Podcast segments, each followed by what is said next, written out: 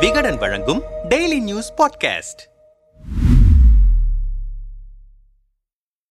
நேரு குடும்ப விசுவாசியான அசோக் கெலாட் காங்கிரஸ் தலைமைக்கு எதிராக கிளர்ச்சி செய்வது ஏன்? ராஜஸ்தான் மாநில காங்கிரஸில் ஏற்பட்டிருக்கும் உட்கட்சி பூசலால் அந்த மாநில அரசியலில் பெரும் குழப்பம் நீடித்து வருகிறது. அசோக் கெலாட் சச்சின் பைலட் ஆதரவாளர்களிடையே ஏற்பட்டிருக்கும் மோதலை சரிக்கட்ட முடியாமல் தவித்து வருகிறது கட்சி தலைமை. இந்த நிலையில் நேரு குடும்பத்தின் நீண்டகால விசுவாசியான அசோக் கெலாட் தலைமைக்கு எதிராக கிளர்ச்சி செய்ய தொடங்கியிருப்பது பெரும் அதிர்ச்சியை ஏற்படுத்தியிருக்கிறது. என்ன செய்கிறார் அசோக் கெலாட் பார்ப்போம். கெலாட் பைலட் மோதிக்கொள்வது ஏன்? தற்போது ராஜஸ்தானில் காங்கிரஸ் கட்சி இரண்டாக பிரிந்து கிடப்பதற்கான காரணத்தை தெரிந்து கொள்ள சில ஆண்டுகள் பின்னோக்கி செல்ல வேண்டியிருக்கிறது. இரண்டாயிரத்தி பதினெட்டு சட்டமன்ற தேர்தலில் காங்கிரஸ் கட்சி வெற்றி பெறுவதற்காக களத்தில் இறங்கி பல்வேறு பணிகளை செய்தார் சச்சின் பைலட். வெற்றிக்கு பிறகு சீனியர் என்ற அடிப்படையில் அசோக் கெலாட்டை முதல்வராக்கினார் சோனியா. இது சச்சின் பைலட்டை வருத்தமடைய செய்தது. தொடர்ந்து ராஜஸ்தானின் துணை முதல்வர் பதவியேற்ற சச்சின் பைலட் கெலாட் அரசு மீது வெளிப்படையாக குற்றம் சாட்டினார். எனவே இருதரப்புக்கும் இடையேயான மோதல் அடுத்த கட்டத்திற்கு சென்றது. இந்த சிக்கல் சரி செய்ய நடத்தப்பட்ட எம்எல்ஏக்கள் கூட்டத்தை சச்சின் பைலட்டும் அவருக்கு ஆதரவான பதினெட்டு எம்எல்ஏக்களும் புறக்கணித்தனர். இதனால் அங்கு ஆட்சி கவிழும் சூழல் உருவானது. பாஜகவுடன் இணைந்து கொண்டு ஆட்சியை கவிழ்க்க நினைக்கிறார் சச்சின் பைலட் என கெலாட் ஆதரவு எம்எல்ஏக்கள் கொந்தளித்தனர். உடனடியாக கட்சி தலைமை இந்த விவகாரத்தில் தலையிட்டு சுமூகமாக பிரச்சனையை முடித்து வைத்து சச்சின் பைலட் துணை முதல்வர் பதவியை ராஜினாமா செய்ததை அடுத்து சாந்தமானார் கெலாட். இந்த நிலையில் தற்போது மீண்டும் இருதரப்புக்கும் இடையேயான மோதல் பெரிதாக இருக்கிறது. மீண்டும் மோதல் வெடித்தது ஏன்? ராகுல் காந்தி தான் கட்சியின் தலைவராக வேண்டும் என்று தொடர்ந்து முழங்கி வந்த ராஜஸ்தான் முதல்வர் அசோக் கெலாட்டை ஒரு வழியாக பேசி சரி செய்து காங்கிரஸ் தலைவர் தேர்தலுக்கு தயார்படுத்தினார் சோனியா காந்தி. இதையடுத்து தலைவர் தேர்தலில் போட்டியிடப் போவதாக அறிவித்தார் அவர். இருந்தும் ராஜஸ்தான் முதல்வர் பதவியிலும் தொடர தன்னை அனுமதிக்குமாறு கோரிக்கை வைத்தார். ஒரு நபருக்கு ஒரு பதவி என்று உதய்பூர் மாநாட்டில் கொண்டு வந்த தீர்மானத்தை முன்வைத்து கெலாட்டின் கோரிக்கையை மறுத்தது கட்சி தலைமை. மேலும் கெலாட்டின் அரசியல் எதிரியான சச்சின் பைலட்டுக்கு ராஜஸ்தான் முதல்வர் பதவியை வழங்கவும் ராகுல் காந்தி திட்டமிட்டு வந்தார். இதனால் ஆத்திரமடைந்த கெலாட் ஆதரவு எம்எல்ஏக்கள் தலைமைக்கு எதிராக திரும்பினர். பேச்சுவார்த்தை நடத்துவதற்காக ஜெய்ப்பூருக்கு வந்த மேலிட பொறுப்பாளர்களையும் சந்திக்க மறுத்தனர். கெலாட்டை ஆதரிக்கும் சுமார் தொன்னூறு காங்கிரஸ் எம்எல்ஏக்கள் அவை தலைவரை சந்தித்து தங்களது ராஜினாமா கடிதங்களை சமர்ப்பித்ததாகவும் செய்திகள் வந்தன. இதனால் சச்சின் பைலட்டை சட்டமன்ற குழு தலைவராக நியமிக்க ராஜஸ்தானுக்கு வந்த மேலிட பொறுப்பாளர்களான மல்லிகார்ஜுன கார்கேவும் அஜய் மாகேனும் ஏமாற்றத்துடன் டெல்லிக்கு திரும்பி சென்றனர். சோனியா காந்தியை சந்தித்து இது தொடர்பாக விளக்கமளித்தனர் பேச்சுவார்த்தையை தவிர்க்க நினைத்த அசோக் கெலாட் பாகிஸ்தான் எல்லையில் உள்ள கோவில் ஒன்றிற்கு வழிபாட்டுக்கு சென்று விட்டார். கெலாட்டின் இந்த செயல் சோனியாவை மேலும் கோபமடைய செய்திருக்கிறது. கிளர்ச்சி செய்யும் கெலாட். கெலாட் கடைசி வரை தங்களுக்கு விசுவாசியாக இருப்பார் என்று ராகுலும் சோனியாவும் நம்பிக்கொண்டிருந்தனர். ஆனால் தனது அரசியல் லாபத்திற்காக நேரு குடும்பத்திற்கு எதிராகவே திரும்பிவிட்டார். இவர் கையில் கட்சி தலைமை சென்றால் அது காங்கிரசிற்கு பெரும் சிக்கலை ஏற்படுத்திவிடும் என்று மூத்த நிர்வாகிகளே புலம்ப தொடங்கிவிட்டனர். இந்த விவகாரம் குறித்து இரண்டு ஆண்டுகளுக்கு முன்னர் தனது ஆட்சியை கவிழ்க்க நினைத்த சச்சின் பைலட்டிற்கு முதல்வர் பதவி கிடைத்துவிடக் கூடாது என்பதில் குறியாய் இருக்கிறார் அசோக் கெலாட் அதனால்தான் தனது ஆதரவு எம்எல்ஏக்களை வைத்து காங்கிரஸ் தலைமைக்கு எதிராகவே கிளர்ச்சியில் ஈடுபட்டிருக்கிறார். மொத்தமுள்ள நூத்தி எட்டு காங்கிரஸ் எம்எல்ஏக்களில் சுமார் தொன்னூறு எம்எல்ஏக்கள் தன் பக்கம் இருப்பதால் தான் இந்த விஷயத்தில் தைரியமாக தலைமையை எதிர்த்து நிற்கிறார் கெலாட் என்கின்றனர். ராஜஸ்தான் அரசியலை கூர்ந்து நோக்குபவர்கள். இரண்டாயிரத்தி இருபதில் கெலாட் பைலட் இருவருக்கும்